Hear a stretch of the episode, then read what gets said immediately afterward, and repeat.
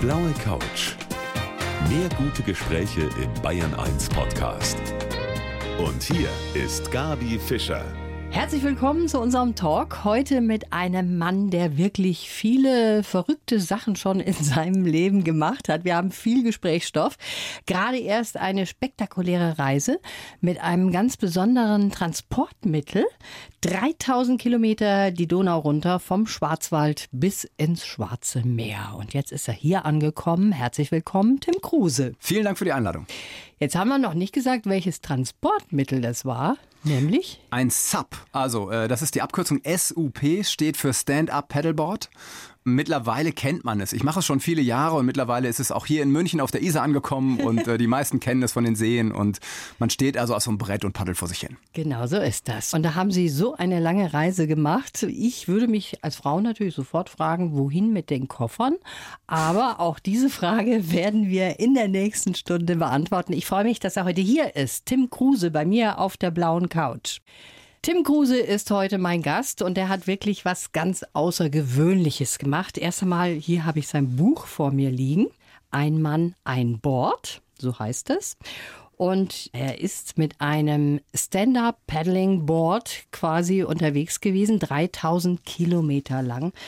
Von Donaueschingen war das bis ins Schwarze Meer. Das sind 10 Länder, 4 Hauptstädte. 50 Tage lang unterwegs gewesen. Und 1 Million Paddelschläge fügen wir noch an. Haben Sie das wirklich gezählt? Nee, das rechnet man dann hoch. So alle 3 Meter ungefähr ein Schlag. Mal 3000 kommt man auf knapp 1 Million. Ja, und das kann man dann wahrscheinlich auch sehen an den Muskeln, wenn man angekommen ist. Ja, ich bin ja nicht so ein Muskeltyp, ne? Ich werde immer nur dünn. Ja?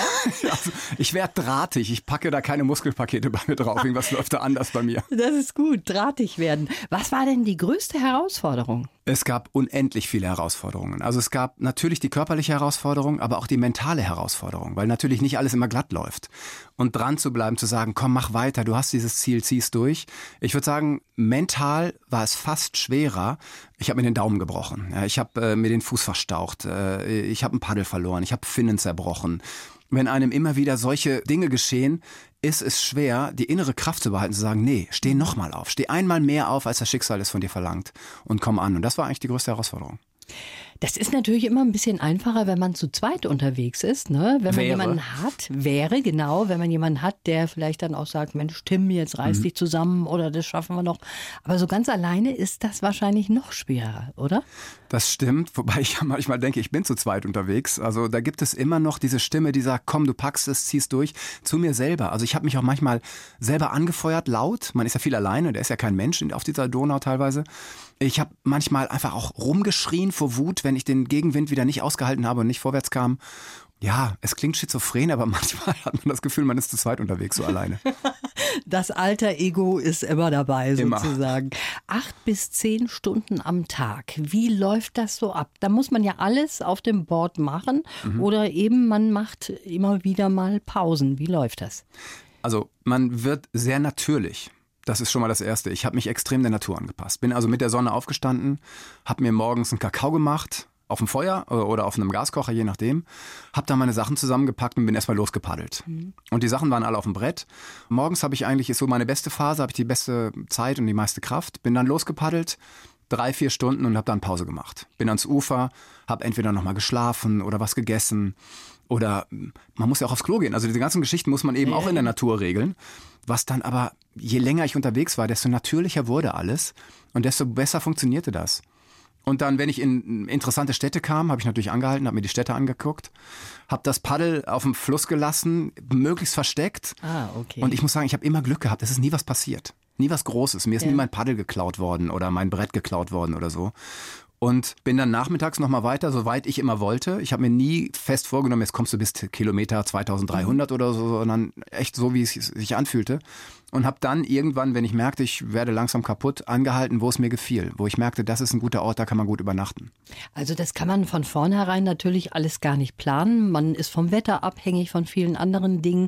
Und dann muss man halt sehen, wo man immer zwischendurch auch mal Pause macht. Jetzt habe ich zu Beginn schon angesprochen, was kann man alles dabei haben? Das ist ja minimalistisch, was man da überhaupt mitnehmen kann, ne? Ja, das ist wirklich, also komplett minimalistisch, ja. Ich hatte also 2 kurze Hosen mit. eine lange Segelhose, weil ich nicht wusste, wie das Wetter wird, eine Regenjacke, 2 T-Shirts und ich glaube eine Unterhose. Und selbst die brauchte ich nicht, weil ich ja ständig in der Donau gebadet habe. Also ich hatte Funktionskleidung mit, dann natürlich das, was man braucht, um zu kochen. Wasser braucht man und so, Schlafsack, Isomatte, Zelt, sodass ich am Ende auf 20 Kilo Gepäck kam. Und das lag auf dem Brett.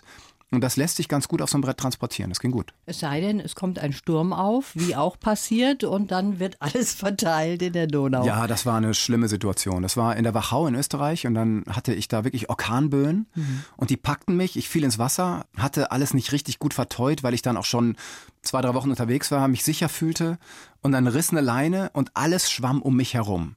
Und ich hatte 2 Taschen und dachte so, wenn eine von denen jetzt untergeht und nicht wasserdicht ist und nicht schwimmt, könnte es gut sein, dass ich die Reise abbreche. Aber ich habe alles wieder eingesammelt, selbst meine Schuhe, die dann rumschwammen und bin dann an Land und habe den Sturm einfach abgewartet und bin dann weiter. Also wir alle, wir wissen natürlich, das hat sowas Meditatives auch, weil es so ruhig ist und man kann auf dem See hier meistens natürlich in Bayern unterwegs sein und da ist man mit sich alleine und da kann man über vieles nachdenken, was einem so durch den Kopf geht, wofür man vielleicht sonst keine Zeit hat.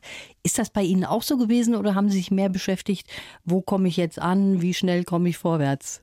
Ja, da gehen einem natürlich viele Dinge durch den Kopf. Also klar, man hat irre viel Zeit nachzudenken. Ja, das hört gar nicht auf, das Nachdenken.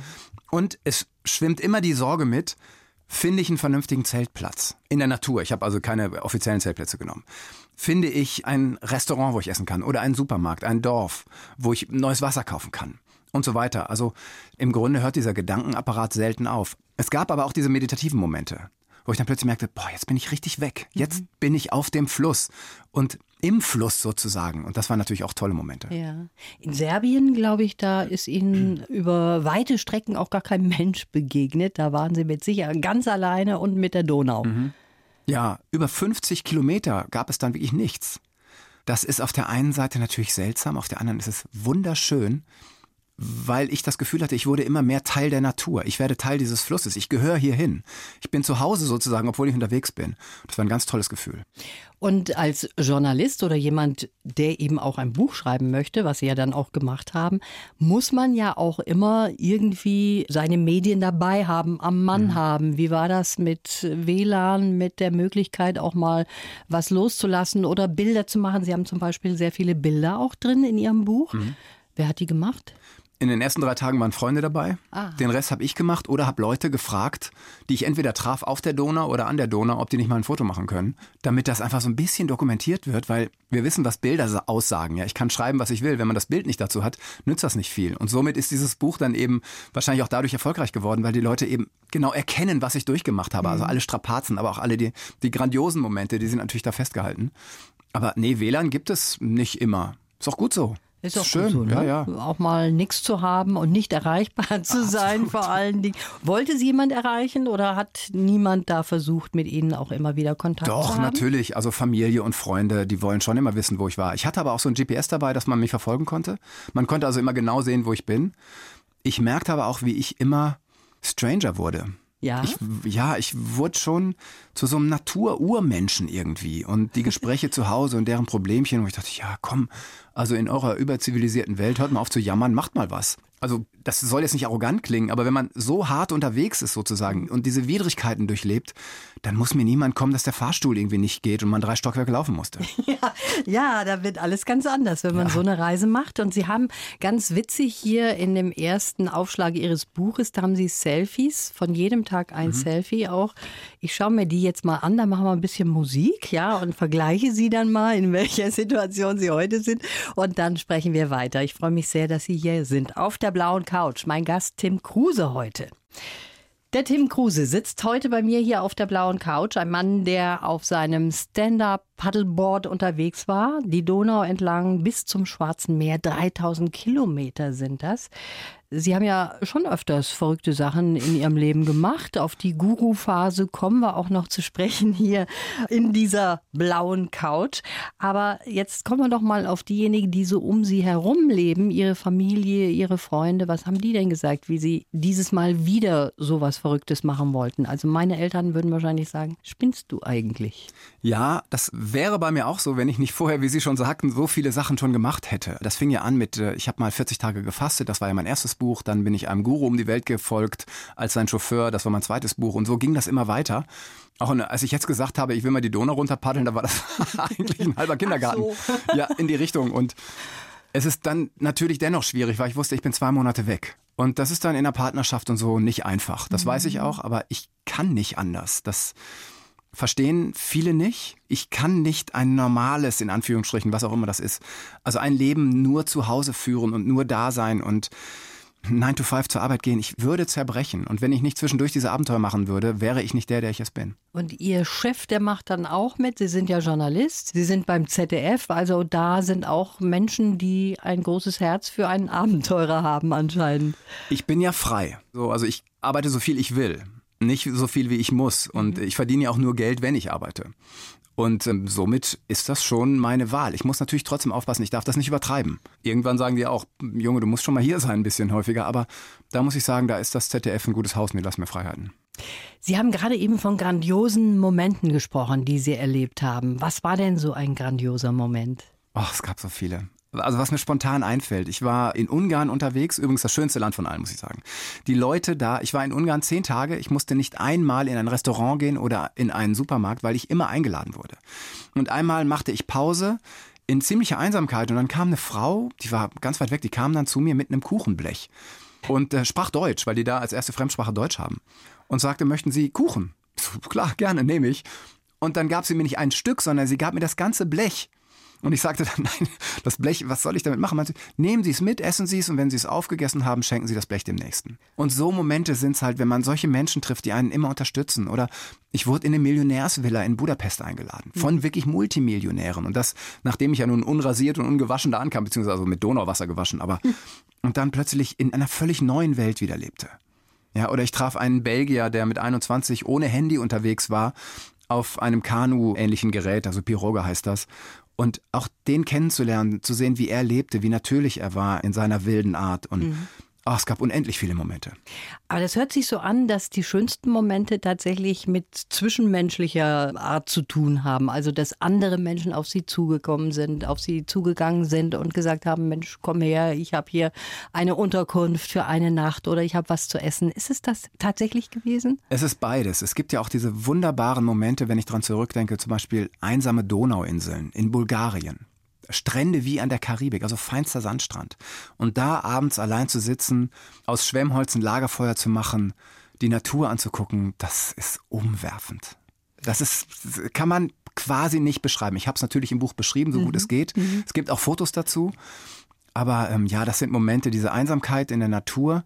Und Einsamkeit klingt fast falsch, weil einsam ist ja so, als ob einem was fehlen würde, sondern man ist alleine, aber mit allem. Und das war das Schöne, das war dieses Verbindende mit der Natur.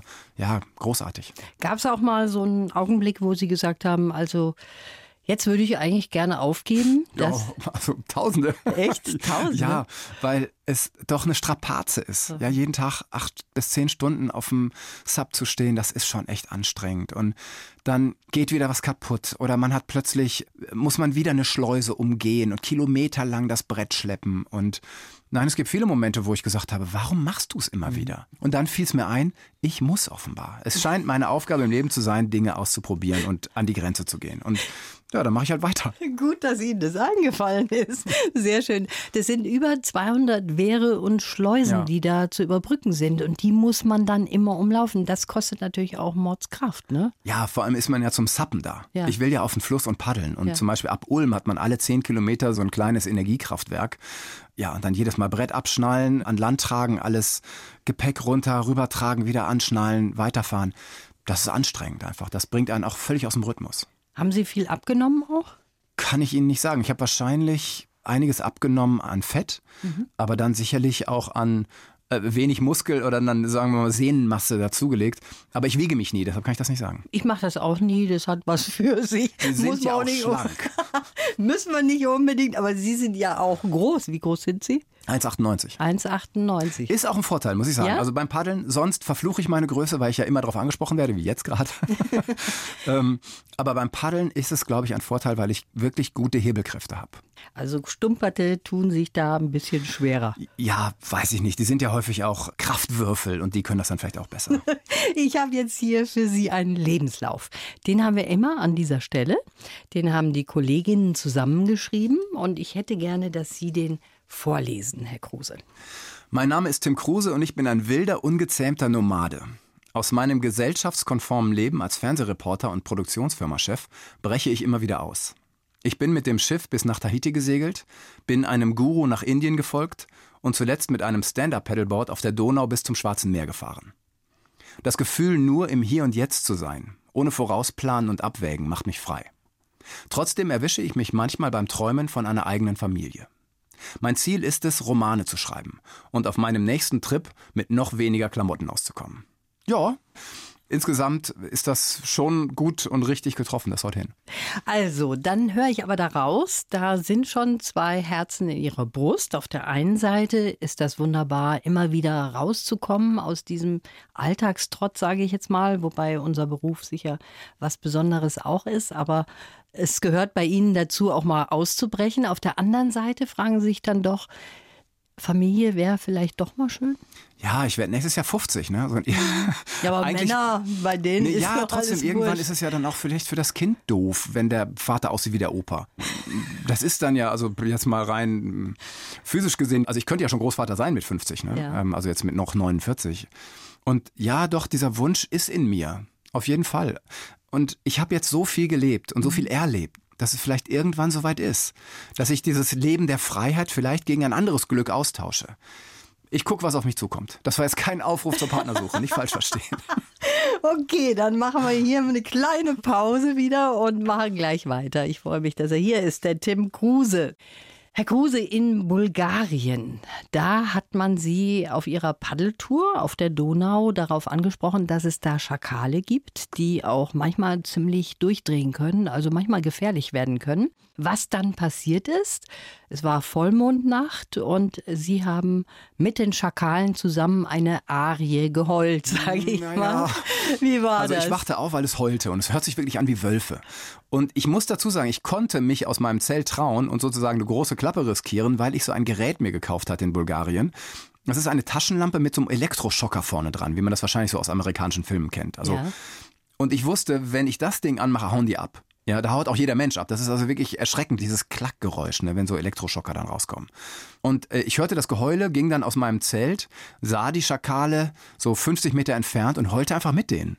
Und das war aber auch einer der Momente, die so besonders waren, weil ich eben merkte, ja, ich erlebe hier Dinge und mache Dinge, die ich natürlich sonst nie machen würde. Und der Kopf hat auch nachgelassen zu bremsen, immer sagt, du bist doch bescheuert, du kannst doch hier nicht mit Schakalen heulen, sondern nee, es war in dem Moment richtig. Ich war in der Natur, da waren die Schakale und ja, ich heul mit denen. Das war völlig in Ordnung. Und wo kriegt man so einen Elektroschocker? Das habe ich ja noch nie gehört. Auf so einem, das war so eine Art Flohmarkt in Bulgarien und ich traf zwei bulgarische Paddler und die erzählten mir, du weißt nie mit diesen Tieren, wenn die hungrig sind, können die aggressiv sein, also im Grunde wie wilde Hunde. Und dann sind wir auf so einen Flohmarkt und haben so ein Ding gekauft für wenige Euro oder auf jeden Fall für wenig Geld. In Bulgarien, da kriegt man alles. Wunderbar. Ja. Also, ich habe einen Gast bei mir, der nicht nur mit dem Wolf heulen kann, sondern der auch schon Chauffeur war von einem Guru. Und über diese Geschichte, da müssen Sie uns noch ein bisschen mehr erzählen. Das klingt auch sehr spannend. Ganz schön viel unterschiedliche Abenteuer hat er hinter sich schon. Der Tim Kruse, der heute mein Gast ist. Jetzt haben wir gerade über sein Buch gesprochen und auch über seine Stand-Up-Paddling-Tour runter die Donau bis ins Schwarze Meer. Und irgendwann mal in Ihrem Leben sind Sie auch auf irgendeinem Festival mit einem Guru zusammengekommen in Baden-Baden. Und der Mann hat Sie so geflasht, dass Sie den gesehen haben, umarmt haben, in Tränen ausgebrochen sind. Oh Gott, klingt jetzt furchtbar dramatisch. Ja, der erwischte mich sozusagen im richtigen Moment. Ich war damals noch beim NDR. Ich fühle mich eigentlich schon immer überzivilisiert und habe das Gefühl, wir haben eigentlich alle zu viel. Wir machen zu viel. Wir machen uns auch viel zu viel Sorgen und Gedanken. Wir haben zu viel. Und es war mal wieder so ein Krisenmoment, wo ich dachte, boah, wo willst du hin in deinem Leben? Ich passe oft nicht in die Welt, habe ich das Gefühl. Also in unsere Welt. Und dann ging ich auf so ein Festival. Das war eigentlich wegen der Musik. Und da war eben so ein Guru und sprach genau das an, wie ich mich fühlte, also diese Überzivilisiertheit und dass wir uns nur auf unsere Kultur konzentrieren und nicht, wir sind gar nicht global. Der Handel ist global, aber wir Menschen nicht. Und er sprach das alles an und sprach mir so aus dem Herzen, dass ich dachte, boah, der hat's begriffen. Und der kann im Grunde genau das sagen, wonach ich schon so lange suche. Und ja, dann habe ich den umarmt und musste plötzlich heulen. Passiert halt. Naja, und dann habe ich entschieden, ich gehe nach Indien und gucke mir das an, wie der da lebt in seinem Ashram. Wollte eigentlich nur 6 Wochen und daraus wurden dann 9 Monate.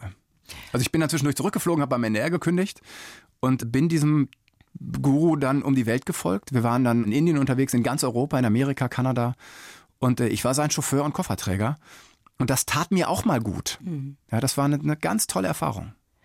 Aber letztlich haben Sie hinter die Kulissen blicken können und haben sich gedacht, nee, also das ist dann doch nicht so ganz mein Ding. Und es hatte vielleicht auch ein bisschen was damit zu tun, dass Sie eine der Lieblingsfrauen von dem Guru dann irgendwie... Ja, das bringt die Natur dann auch mit sich. Also der Guru hatte 5 Frauen. Ja, also wirklich alle Klischees erfüllt. Er hatte auch einen langen Bart und lange zottelige Haare. Also alles, was man sich vorstellt. Und die 5 Frauen waren übrigens 3 Schwedinnen und 2 Schweizerinnen. Alle sehr, sehr doch gut ansehnlich.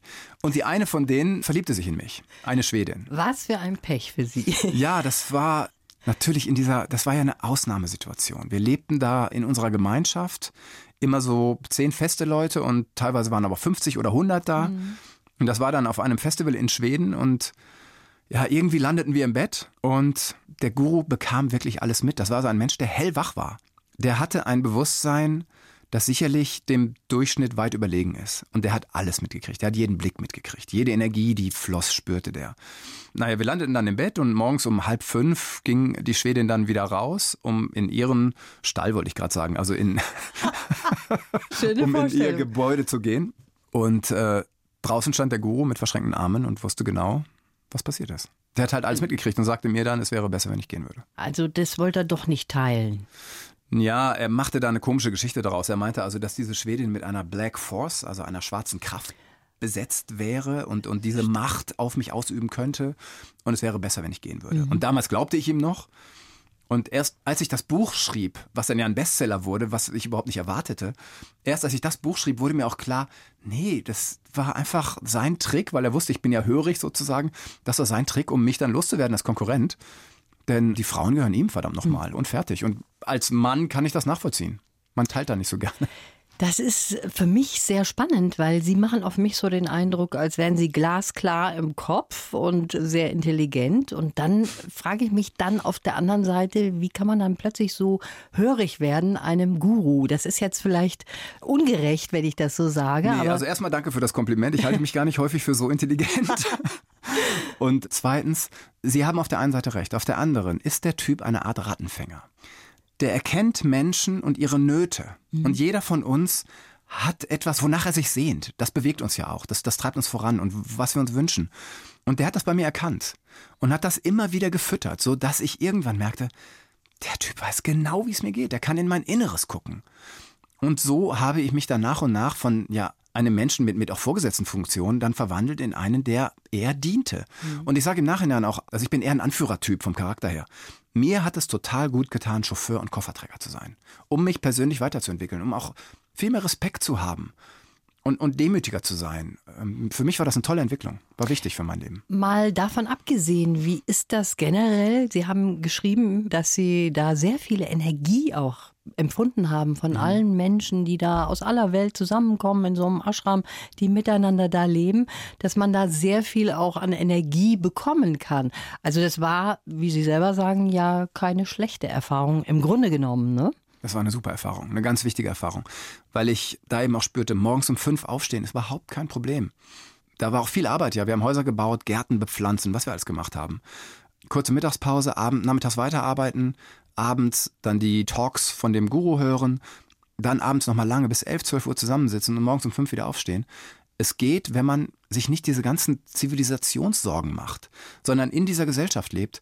Und für mich war das großartig. Es war toll, es hat mich echt weitergebracht. Haben Sie denn noch Kontakt mit dem einen oder anderen? Ja, immer noch. Als ich dann sozusagen rausflog oder dann für die anderen ja nicht mehr da war, haben sich schon viele gewundert, weil ich eben zu diesem festen Kreis gehörte.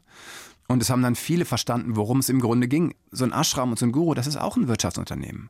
Und der hat dann viele Gelder, also da geht es wirklich um Hunderttausende, eingesammelt, um irgendeinen Gesundheitszentrum zu bauen, was bis heute nicht steht. Und dann haben sich natürlich viele von ihm abgewandt. Und haben sich dann an mich gewendet und haben, damit wir uns austauschen und das auch verstehen, und das war auch für die Recherche für mein Buch so wichtig, um zu erkennen, bin ich jetzt einem Scharlatan aufgesessen oder nicht? Was steckt dahinter? Und es ist am Ende eine Mischung aus allem, wie immer im Leben. Also es ist nicht dieses Schwarz und Weiß, sondern es gibt eine riesen Grauzone im Leben. Mhm. Und darin bewegen wir uns eigentlich immer. Haben Sie da finanziell auch was verloren? Oder wie läuft denn das überhaupt? Nicht. Wie finanziert sich so ein ganzer Ashram? Ich habe keinen blassen Schimmer. Also das war auch interessant. Er fragte mich relativ bald, wie viel Geld hast du? Mhm. Und ich sagte, also im Moment habe ich 3.000 Euro auf dem Konto. Also ich bin niemand, der groß sparen kann, leider. Und dann meinte er, okay, ich nehme die 3.000 und dafür kriegst du von mir ein Jahr der Transformation. Dann habe ich gesagt, oh, ein Jahr für 3.000 Euro, so billig habe ich noch nie gelebt, das mache ich. Und ich habe übrigens diese 3.000 Euro nie ihm gegeben, sondern ich habe das dann in Spritgeld gesteckt oder mal Hotels gezahlt oder Einkäufe bezahlt, so bis ich dann eben pleite war. Mhm. Und das Irre war, am Abend, bevor das mit der Schwedin passierte und ich dann eben nach Hause geschickt wurde, hatte ich tatsächlich mein letztes Geld ausgegeben und war dann auf Null. Und das passte so komisch zusammen. Und ich konnte noch nicht mal mehr meine Zugfahrt bezahlen.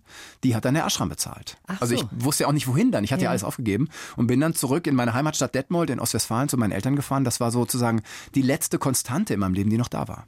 Und die war natürlich happy, dass ihr Sohn wieder aus den Klauen des Gurus zurückgekommen war. Ja, auf jeden Fall. Und die Schwedin, da muss ich doch mal nachhaken. Was ist mit der passiert? Die hat sich Jahre später telefonisch bei mir gemeldet, hat gesagt, sie ist jetzt auch raus. Sie lebt irgendwo in Korsika. Und da ist alles gut, aber wir haben keinen Kontakt mehr. Also eine ganz spannende Episode und da gibt es noch mehr Episoden in Ihrem Leben und darüber sprechen wir. Ein bisschen Zeit haben wir noch hier auf der blauen Couch.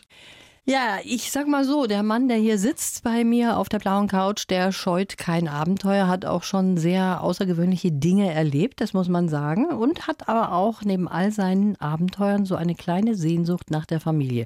Wir sind mal sehr gespannt, wohin das führt. Wir werden Sie weiter beobachten, Herr Kruse. Aber jetzt erst einmal 2 Kapitel noch, die wir noch nicht besprochen haben. Erstens, Sie hatten auch mal ein Segelschiff und haben 2 Jahre auf diesem Segelschiff gelebt und sind nach Tahiti. Das ist auch etwas, was nicht jeder Mann so macht wie Sie. Das war auch eine tolle Phase, oder? Ja, da habe ich in München noch gewohnt. Das war eine großartige Phase. Damals gab es die Kirchpleite. Also da gingen dann alle Sender gegen Pleite, Premiere, Sat.1 und so. Und ich war damals Ran-Reporter. Und da habe ich übrigens mal Geld gespart. Da habe ich echt so gut verdient, dass ich Geld gespart habe. Und als dann die Kirchpleite kam und wir keine Fußballrechte mehr hatten, hatte ich als Fußballreporter im Grunde nichts mehr zu tun. Und dann habe ich einen alten Traum erfüllt, mir ein kleines Segelboot gekauft, bin damit nach Südfrankreich und habe dann 2 Jahre auf dem Boot gelebt und habe in der Zeit einen Skipper kennengelernt, der meinte, möchtest du mit mir nach Tahiti segeln? Ich muss ein Boot überführen. Habe dann mein Boot an Land gestellt und bin dann mit einer nagelneuen Yacht mit diesem Skipper bis nach Tahiti gesegelt, was ein unfassbares Abenteuer war. Ist wirklich super, wie sich alles bei Ihnen fügt in Ihrem Leben. Ist doch toll, oder? Ja, manchmal kommt mir das auch komisch vor. Da stimmt doch was nicht. So, ja, es läuft wirklich gut, auch mit den Büchern. Es läuft halt glatt. Ich weiß, wie viele Autoren es auch gibt, die kämpfen, dass sie endlich mal ein Buch veröffentlichen. Ja, und bei mir läuft's einfach. Ich weiß nicht, warum. Da ist irgendwas, genau. Jetzt soll ich auch mal Guru werden. Kann gut sein, dass Sie das könnten, dass Sie da die Fähigkeiten dazu hätten. Im Moment sind Sie unterwegs mit Wohnmobil, oder? Genau. Ich komme gerade aus... ganz normal. Nee, ich weiß. Ich komme auch echt immer mehr in Richtung Minimalismus. Im Grunde den ganzen Käse, den wir alle besitzen, das brauchen wir nicht. Und ich merke zum Beispiel, ich bin jetzt seit über einer Woche im Wohnmobil unterwegs. Herrlich. Ich brauche nicht mehr. Ja, ich habe natürlich mein Brett dabei, kann also auf alle Gewässer, auf, zum Beispiel auf den Po bin ich jetzt. Was für ein schöner Fluss und den eben runter, da habe ich mir ein Taxi zurückgegönnt. Toll, wunderschön und das ist genau mein Leben.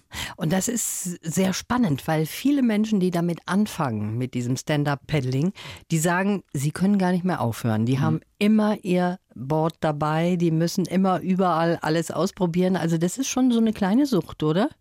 Es hat etwas... Ich kann es eigentlich nur furchtbar kitschig ausdrücken. Es ist ja fast, als ob man auf dem Wasser geht. Das ist ja das Besondere. Man steht eben auf dem Wasser und bewegt sich aus eigener Kraft auf dem Wasser fort. Man braucht also keinen Wind. Strömung ist schön, Rückenwind ist auch schön, aber man macht es aus eigener Kraft heraus. Und auf dem Wasser ist man eben auch raus aus unserer zivilisierten Erdwelt, nenne ich jetzt mal. Klingt jetzt nach Herr der Ringe. Aber auf jeden Fall, man ist in einer neuen Welt. Und ich liebe es, auf dem Wasser zu sein. Und ich glaube, es geht den meisten Menschen so. Und wir fühlen uns ja auch immer vom Wasser angezogen. Und Wasser ist einfach, ja, ist unser Element. Und meins erst recht, ich bin irgendwie Wassermensch. Ja, und wohin führt Sie Ihr nächstes Unterfangen? Also eine große Idee ist auf jeden Fall, ich will durchs Mittelmeer zappen. Natürlich die Küste entlang, von Barcelona nach Athen. Und Untertitel oder Tenor des Ganzen ist zwischen Migranten und Milliardären. Also den Irrsinn unserer Welt aufzuzeigen. Also dass es Menschen gibt, die unbedingt zu uns wollen, unbedingt unsere Welt kennenlernen wollen und auch etwas von diesem unfassbaren Reichtum abkriegen wollen. Und sei es nur minimal, dass die als Küchenhilfen arbeiten, damit die wenigstens ein bisschen Leben haben.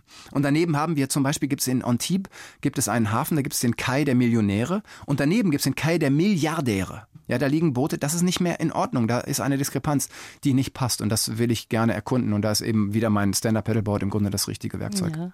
Wobei, man muss sagen, auch in diesem Buch, Ein Mann, ein Board, da haben Sie auch darüber gesprochen, dass es unfassbar ist, wie arm manche Menschen sind, dass man sich überhaupt keine Gedanken darüber macht, welche Armut da in nächster Nähe auch von uns ist. Ne? In Europa. Ja. Und ich glaube, das ist auch, deshalb wurde das Buch auch so erfolgreich. Es geht gar nicht ums Paddeln. Das Paddeln ist ein Transportmittel, sondern es geht darum, wie sieht Europa eigentlich aus? Wir haben keine Ahnung. Wir ahnen nicht, wie arm man in Bulgarien sein kann, in Rumänien. Mein Gott, wie leben die Menschen da? Und das erstaunlich war, je weiter ich nach Osten kam, je ärmer die Leute wurden, desto großzügiger und gastfreundlicher wurden die. Alle haben mich eingeladen, haben gesagt, nein, du zahlst hier nicht in einem Restaurant. In Serbien, was jetzt nicht zur EU gehört, aber in Serbien zum Beispiel war ich in einem Restaurant, wollte dann zahlen und dann sagte der Kellner, nee, es wurde für Sie schon bezahlt. Und das gibt's bei uns nicht. Wir verwalten unseren Reichtum und die haben da nichts und freuen sich, wenn sie Gutes für andere tun können. Mhm. Und das war einfach die Erfahrung, die ich da gemacht habe. Und es war ein großartiges Abenteuer insgesamt. Sie schweben ja so ein bisschen zwischen Fernweh und dann doch wieder zu Hause sein, ne? Müssen vielleicht auch, aber man muss ja auch mal zwischendurch wieder Geld verdienen, oder? Ganz genau, also mit Büchern Geld verdienen ist schwierig, ne? Das unterschätzt man, also ich bekomme pro Buch ungefähr 1 Euro. Und wie lange schreibt man da dran? Ja, wie viel Verdienstausfall habe ich ja auch, wenn ich so eine 2-monatige Tour mache? Ja. Das ist schon, also mit Büchern geht's nicht, also muss ich immer wieder zurück und eben als Journalist arbeiten. Was auch okay ist, ich mache das auch gern. Ist ja auch ein schöner Job, ja, kann man ja so sagen. Job. Aber man hat ja immer so in sich, also bei mir ist das zumindest so ein, jetzt fühle ich mich zu Hause, jetzt kann ich mich fallen lassen, jetzt ist mal alles gut und alles um mich herum ist bekannt, ich kenne das und fühle mich da wohl. Haben Sie sowas auch mal? Ja, ich habe das verrückterweise, wenn ich unterwegs bin. Das ist so eine Art Sinti- und Roma-Natur in mir. Ich bin da, ich habe das ganz oft, ich bin unterwegs und fühle mich zu Hause. Und dann kann ich abschalten und denke so, oh, ist das schön gerade. Ist mein Leben reich und unkompliziert und weit. Und das ist in mir und ich glaube, das steckt in jedem Menschen, sonst würden wir nicht in Urlaub fahren. Ja, viele sagen, ich würde es übertreiben, aber wenn ich unterwegs bin, fühle ich mich zu Hause. Das ist doch schön, wenn man das so sagen kann. Wobei ich sagen muss, ich sehe jetzt erst einmal schwarz für Familie und Kinder. Ja, das ist eine jetzt Frau sein, die das mitspielt. So, ne? Also ich würde ja so eine Tour gerne mit einer Frau zusammen machen, sonst das nicht. Aber Ihre Freundin hat vor einem Jahr gesagt, nee, jetzt habe ich keinen Bock mehr, der ist mir zu viel unterwegs, oder? Genau, also wir haben uns, also die Donautour war schon schwierig für uns beide, nach vielen Abenteuern, die wir ja zusammen getrennt erlebt haben. Und nach der Donautour haben wir uns dann relativ bald getrennt. Nach 11 Jahren, immerhin. Mal sehen, wie es weitergeht. Auf jeden Fall haben Sie ein sehr tolles Buch geschrieben, wo man mit Ihnen reisen kann quasi und ein bisschen miterleben kann. Und auch Fotos sind drin, was ja auch für manche Menschen sehr wichtig ist, dass man ein bisschen was sieht. Ja, bei Abenteuerbüchern auf jeden Fall. Ja. Ich wünsche Ihnen alles Gute und bin gespannt, wohin Ihre nächste Reise Sie führen wird. Vielleicht dann mal wieder hier auch auf die blaue Couch. Sehr gerne, vielen, vielen Dank. Schönen Dank fürs Kommen. Blaue Couch, der Bayern 1 Talk als Podcast, natürlich auch im Radio. Montag bis Donnerstag ab 19 Uhr.